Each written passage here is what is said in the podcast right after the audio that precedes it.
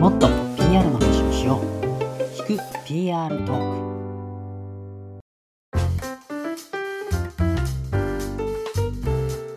クはい皆さんこんにちは聞く PR トーク by タレントブック、えー始まりました、えー私がパーソナリティの久保啓太と申しますそしてえー PR テーブルの大堀こうです。よろしくお願いします。はい、お願いいたします。えーこの番組はですね、えー PR テーブルで働く我々2人が、えーテーブルを囲み、えー PR を実践する様々なゲストをお呼びして、もっと PR の話をしようという趣旨の番組でございます。はい今日もですね、えー早速素晴らしいゲストの方が来ていただいております。はい。はい、今日はですね、あの、実は PR テーブルの元社員でもありまして、今は愛媛でローカル PR プランナーとして活躍されております、小橋優太くんに来ていただきました。よろしくお願いします。お願いします。よろしくお願いします。お久しぶりです。お久しぶりです。も小橋くん、背景がですね、もうあの、完全に愛媛のローカルの雰囲気が出てまして、バーチャル背景かと思ったんだけど、本当に家だよね、これ。そうですね。あの古民家をリノベーションして、今年に入ってから住み始めました。ここに。こうさん、あれですよね。あの、愛媛に行ったと思って、いろいろと見てたら、気づいたらリノベの古民家を 構築してす、ごい、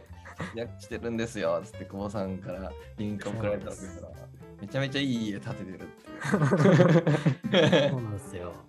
これ今ね、音声だけであのちょっと見えない方はですね、ちょっとリンク貼っとくんで、ぜひ見てほしいんですけど、あの、プライベートでいろんなメディアに露出しまくってるっていう。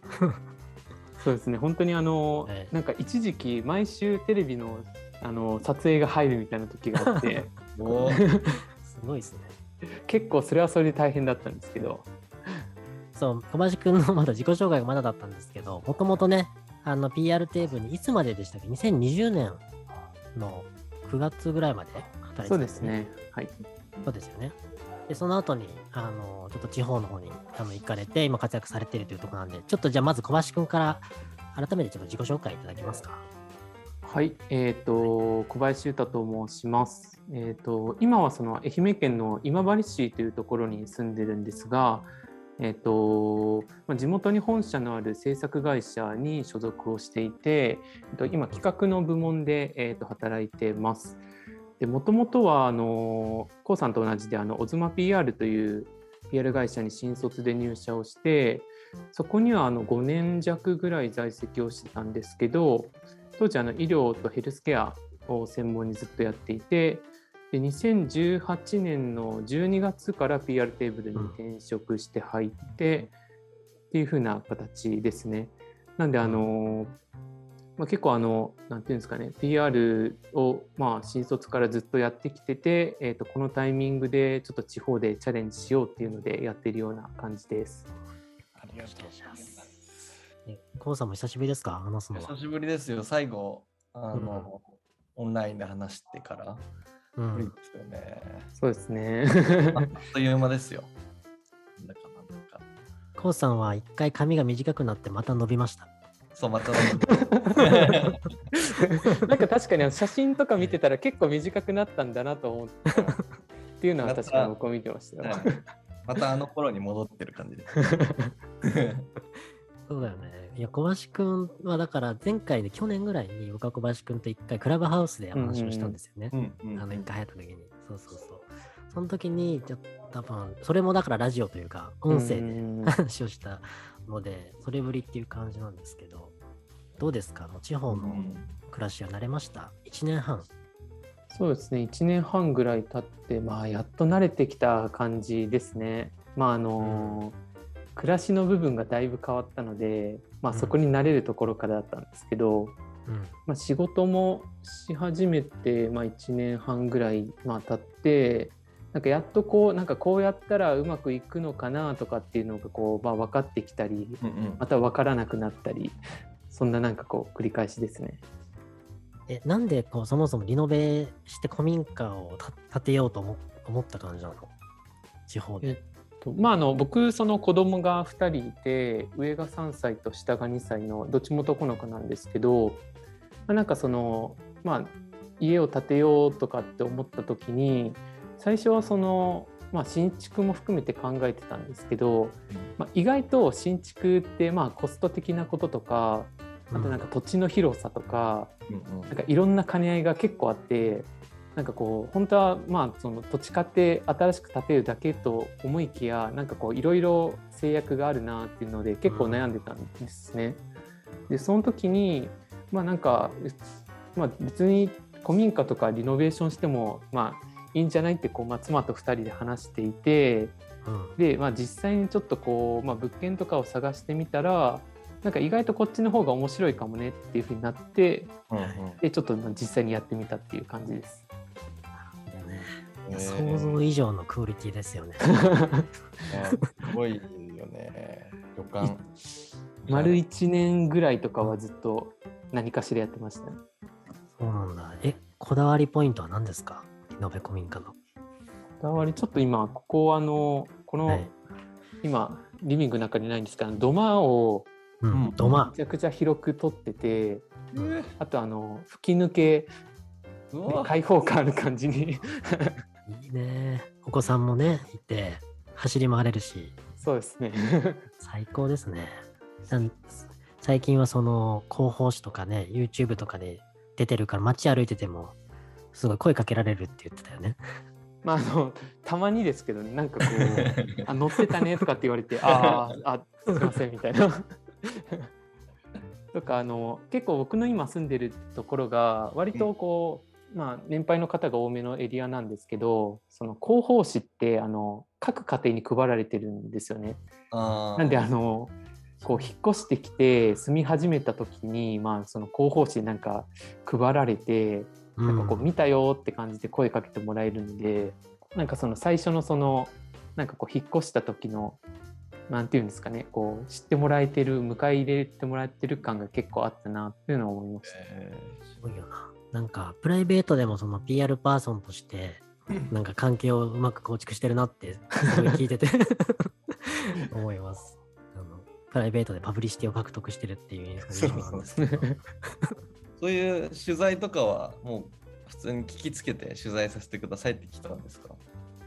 そうですね、まあ、一個なんかたまたまあのその地元のテレビ局の報道の人とつながってたりとかしたので、うんうんうん、なんか今こうやこういうのやってるんですけどっていうので一回その僕から持ちかけたことはあって、まあ、それも取材してもらったりは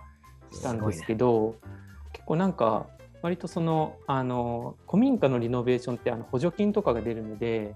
あの市の人とかが結構知ってくれてるんですよね。ここにこういう人がこういうことやってるっていうのを。うんうん、なるほど。つないでくれるんだ。なのでそこでまあその広報課市の広報課の方とか、まあ、なんかそういうつながりでこう来たりとか。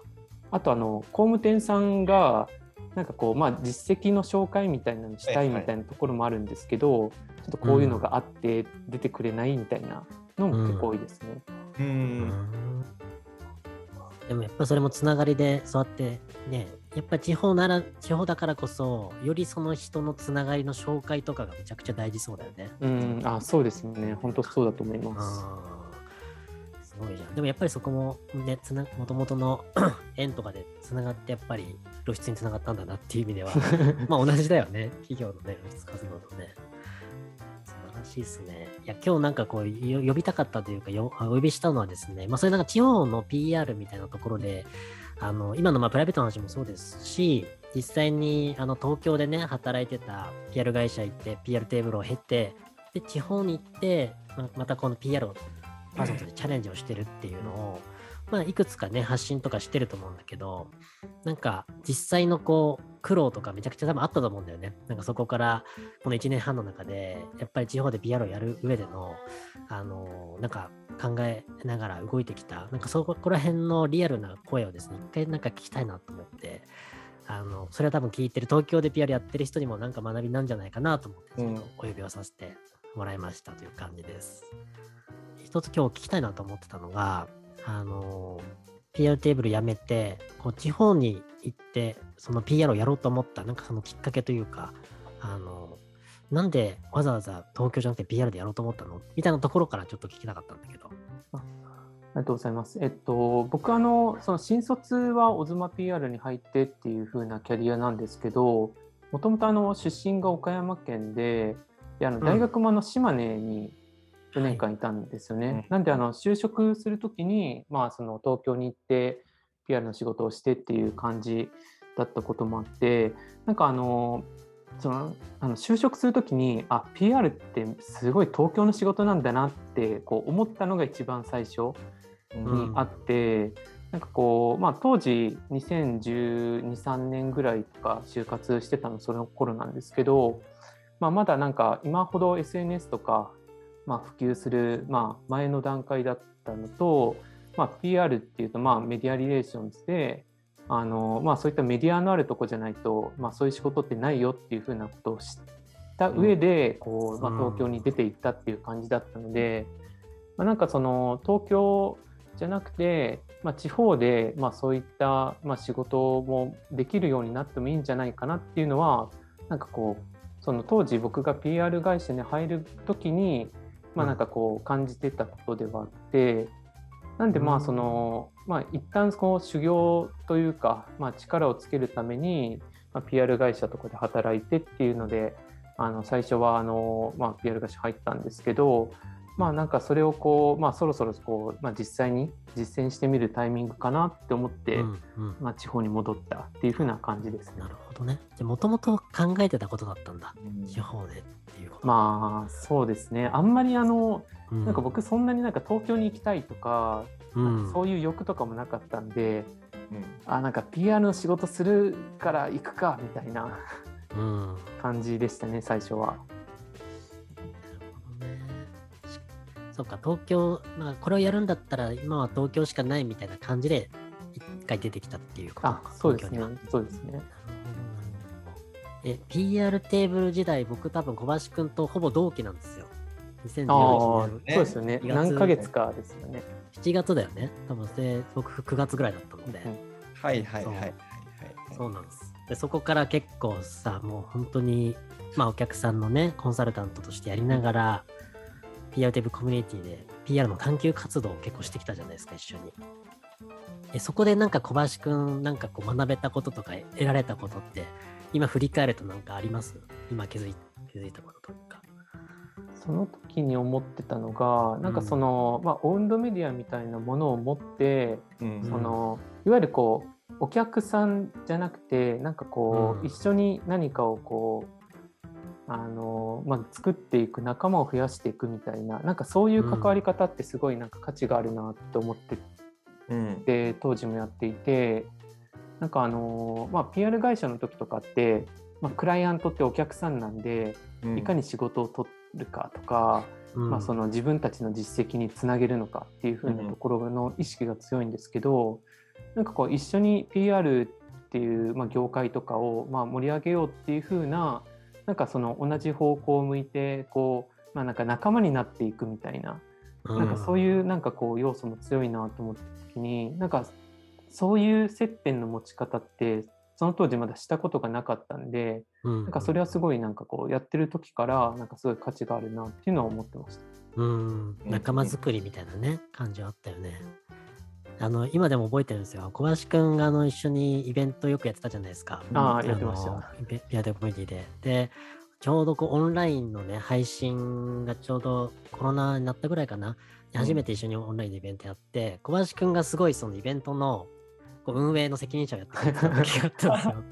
で その時にあの、すごいなんか配信トラブルがなんか起きて、あったね。ありましにあのハッシュタグで頑張れ小林くんっていうハッシュタグが爆誕してですね。みんなで、みんなで小林くんっていうこう裏方にいるんだけど、なんかこう応援をみんながしてくれてたっていうのがすごい、あれ感動した覚えがあってですね、なんかすごくパブリックリレーションズ的だなというか、みんなで、そう、なんかこう仲間な感じはあの時はすごくしたね。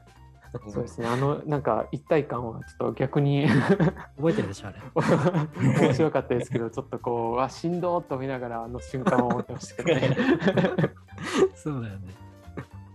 いやいや、そっか、そういう、なんかこう、修修行期間を経て、うんで、まあ、いざ実際地方に行って、で、今は具体なんかどんなことをやらやってるの？地方では。今はあの制作会社でまあ普通にあの企業の中で働いてるんですけど、あのまあ、仕事の流れとしては営業の人が、まあ、お客さんからこう相談とかまあ、いろいろこう持って帰ってくる中で、まあ、一緒に企画を考えたり、まあ、ヒアリングして、まあ、企画考えて提案してで仕事にして実際にそれを実施してっていう風な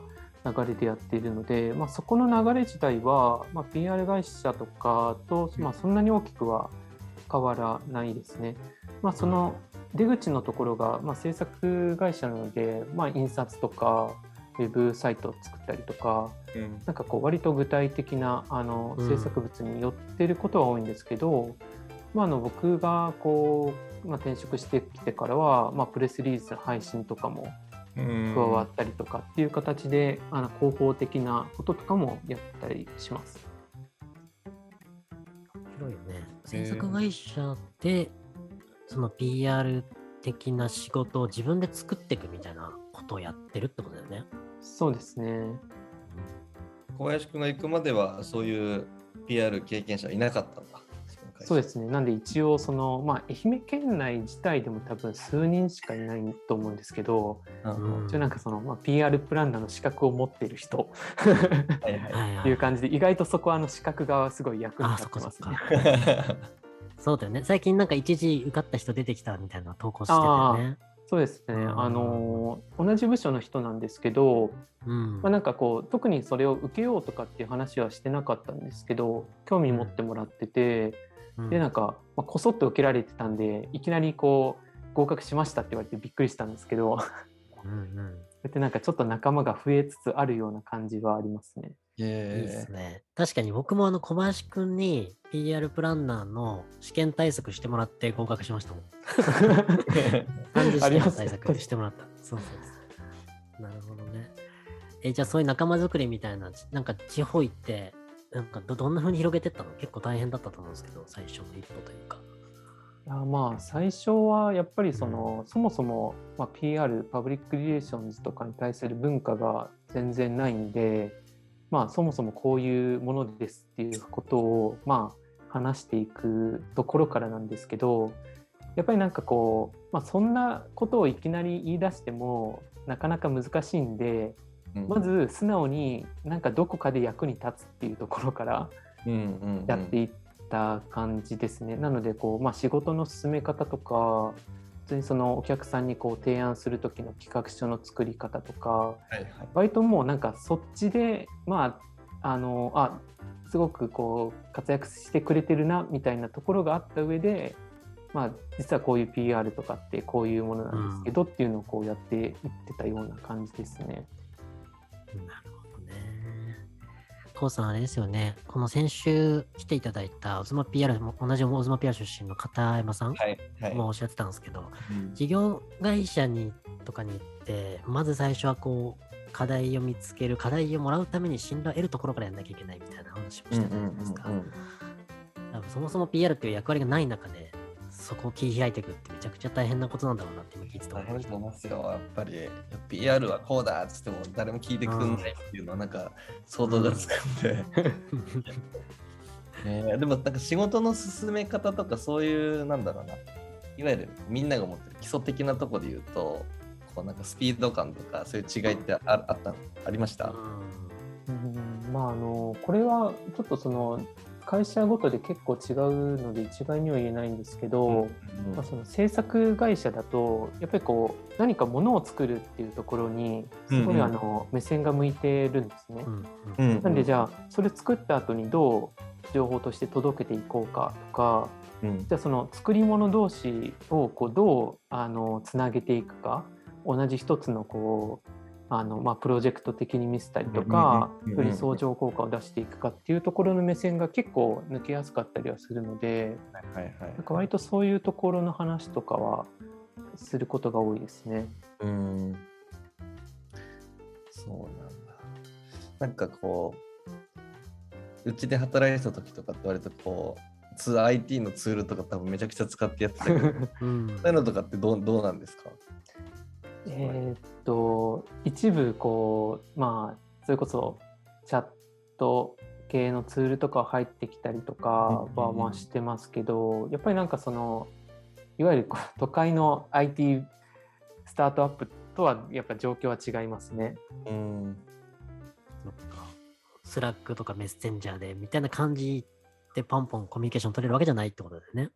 まあ多少はできるんですけど、やっぱりその部門営業とか僕のいるのは企画なんですけど、うん、まあそういった部門ごとのカルチャーが結構違ったりとか、うん、そのあたりは結構ありますね。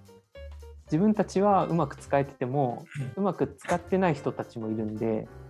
でもその人たちともコミュニケーションを取らないといけないっていうところのハードルはありますね。なるほど。でもそっか。まあもともとそんなも東京に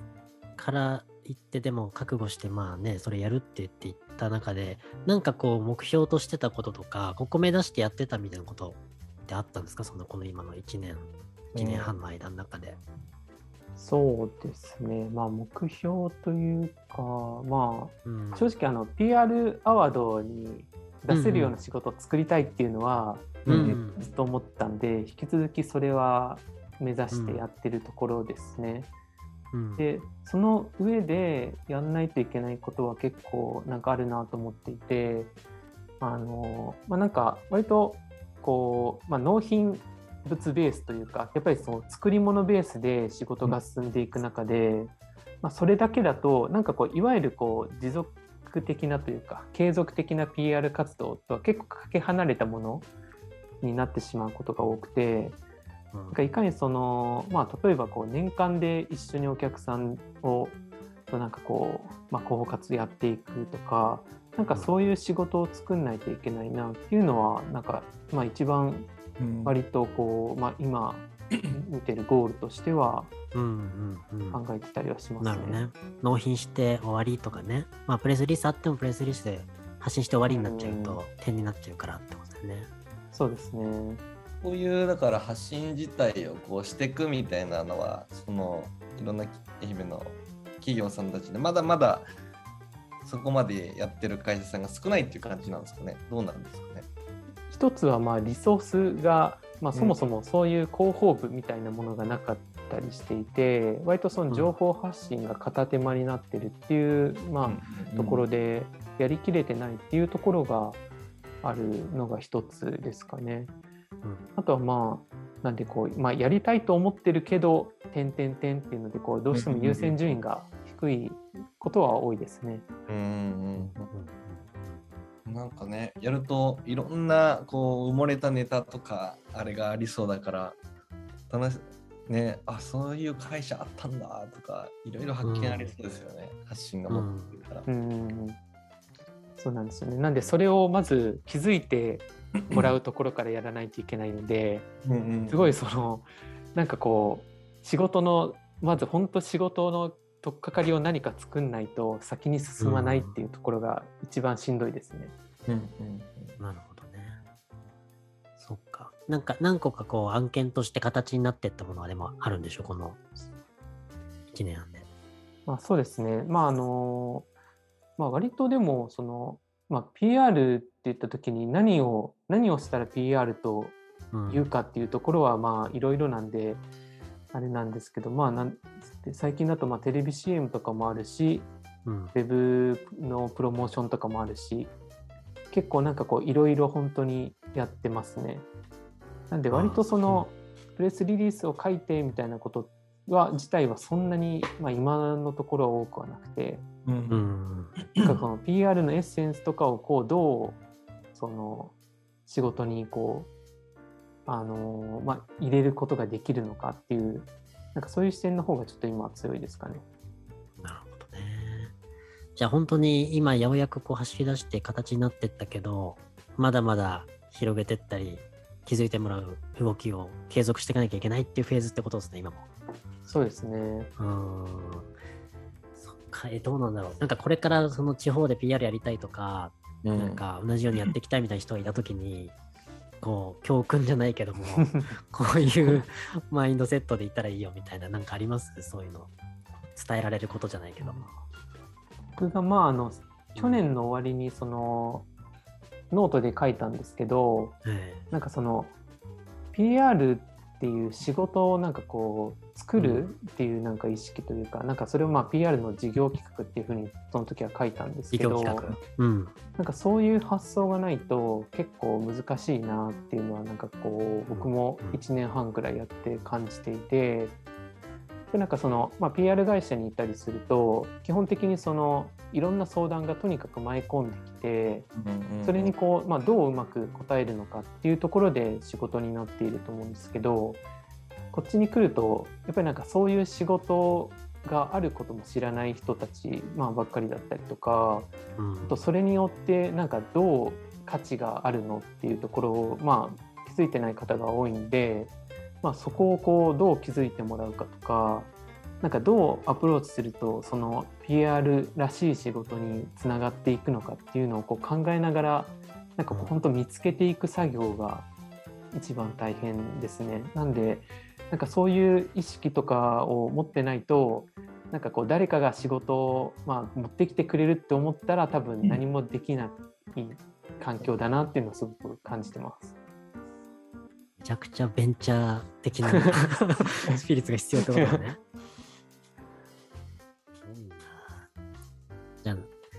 あの東京でだからの成功体験をもとにそのまま横展開してももちろんうまくいかないし、ってことだよね。結構やっぱりあの言葉遣い一つとってもやっぱりなんかどう、うん、あの伝えると伝わるのかっていうのが結構違うので、まあ、例えばですけど、まあ、あの MA ツールとか使った提案とかもしてるんですけど MA ツール？MA ツール、うんうん、マーケティングオートメーション、えー、そうなんですけどでもそれ言ってもやっぱまあこうパッと分かんないんですよね、うんうん、まあ、そういうものがあるっていうふうに捉えられてもまあちょっと誤解されるんで、うん、まああのどっちかっていうとそのウェブサイトをもっと活用して、まあ、営業活動をもっとより良くしていきませんかみたいな伝え方だったりとか。でそのまあ提供するサービスとしてこういうものがあってとか、うん、でその過程でこういうコンテンツを作らないといけないんですよとかっていう、うん、なんかそういう流れでこう話したりとか、結構なんかそのあたり気をつけることは多いですね。確かに。表現方法はだいぶ工夫しなきゃいけないね。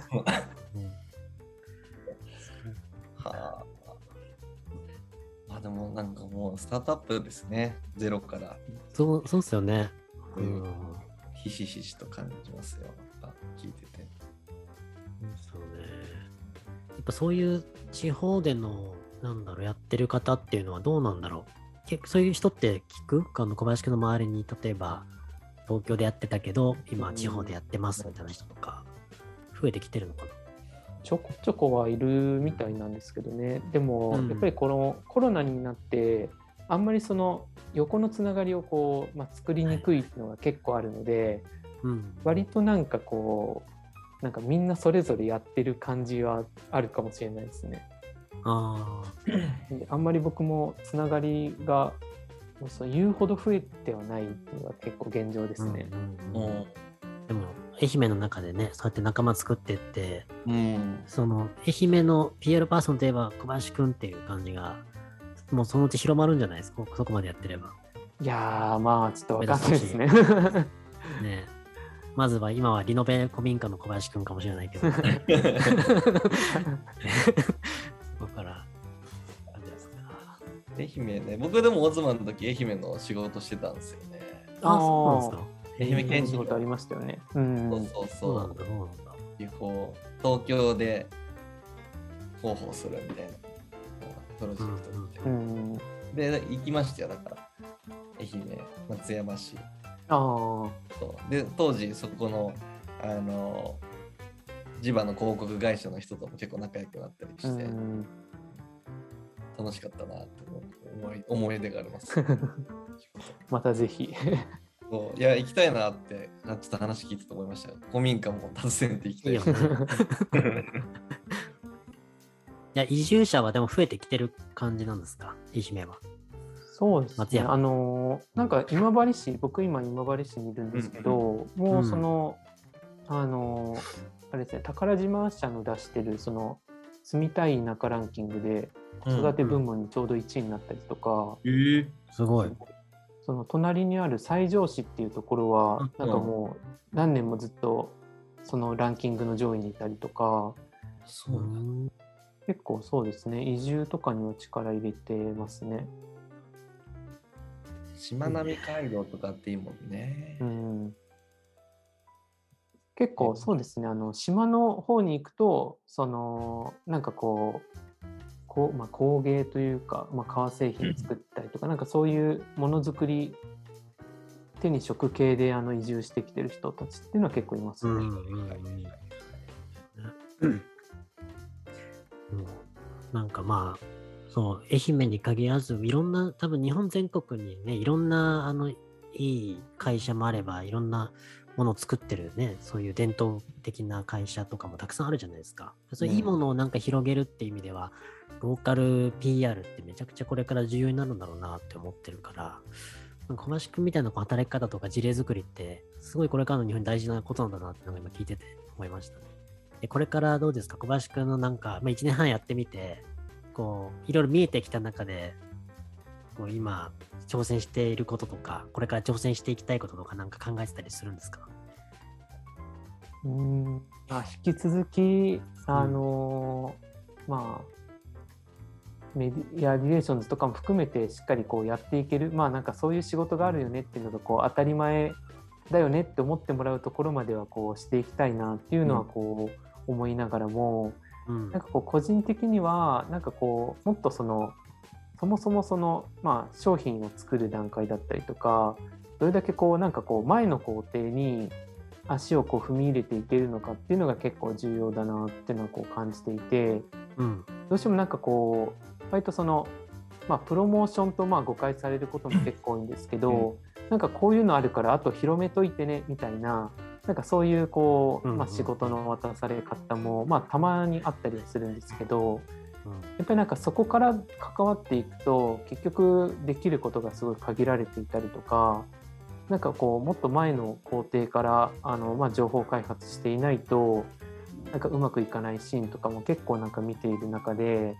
なんかもっとその前の、まあ、上流っていう言葉が正しいか分かんないんですけど、うん、まあ、よりこうあの深く関わっていってなんかこう成功事例とかを作っていきたいなっていう気持ちは結構今強いですね。うん、なるほどね。まあもう言っちゃものづくりの段階から関わったりしたらね、もう本当の上流の上流だったりもするだろうし、確かに。そうか。いいですか小林君はなんか普通になんか、もの作ってるかもしれないですね。いやー、いますよね、可能性。うん、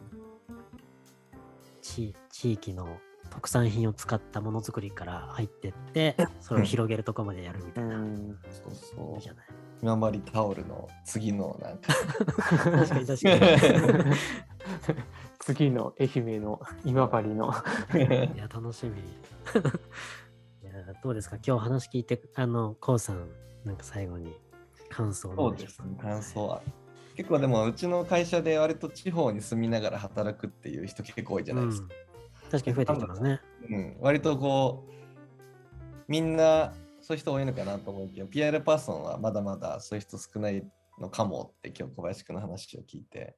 思ったの。でも多分これから増えるだろうなと思った時に多分小林君がその、ね、ローカル PR パーソンのこうなんでしょうヒーローみたいな存在になってる姿を想像するとすごい楽しみだなって思って。うんうんうん。そうっすよね、うん、それを牽引するじゃないけど、うん、単純にリモートでやってる人は増えてるかもしれないけど本当に地域に、ね、根ざして地域を盛り上げようと思ってやってる人ってまだまだ少なそうだもんね。うん、まあ、そうですね。僕も正直、その移住だけして PR テーブルで働き続けるっていう選択も、まあできた上で、まあでもやっぱり地方で働くんだったら、まあ、やっぱ地元にこう何か還元できるような関わり方をしないといけないなっていうのは、結構強く思ってたので僕の場合は結構そうですねそのもう地元の仕事をっていう風なところ前提で移住はセットだったって感じですね。なるほどね。せっかく地方に行くんだったらもう地域の仕事しようっていう。うん。ありがとうございます。久しぶりにのなんか実態というか、今何やってるの聞けて楽しかったです。そうです？ね、なんか最後、はい、あの、大丈夫ですか？告知あります？リノベ古民家の告知でもいいですけど。リノベ古民家はあの引き続きちょっとあの、はい、今日も工事やっててちょっとうるさかったかもしれないんですけど大丈夫ですあのちょっと納屋のちょっと離れたところに、うん、今あの新しく新しくというかあの部屋をこうちょっときれいにしていて、うんうん、そこにあのまた作るんだ。ボルダリングもついているという。すごい。感じでちょっと古民家で遊んでるような感じですね最近は。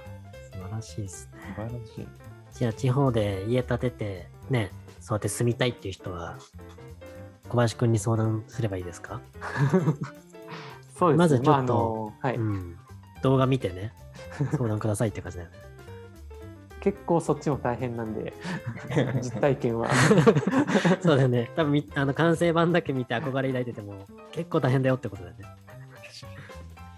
そうしよう。ね。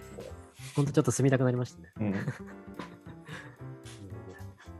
ありがとうございました。今日は工事中の中参加いただいてありがとうございます、ありがとうございます。はい。ではでは今日はですね、えーと、愛媛県松山市に、えー、移住をしたローカル PR プランナーの小林裕太君に来ていただきました。本日はありがとうございました。ありがとうございました。ありがとうございました。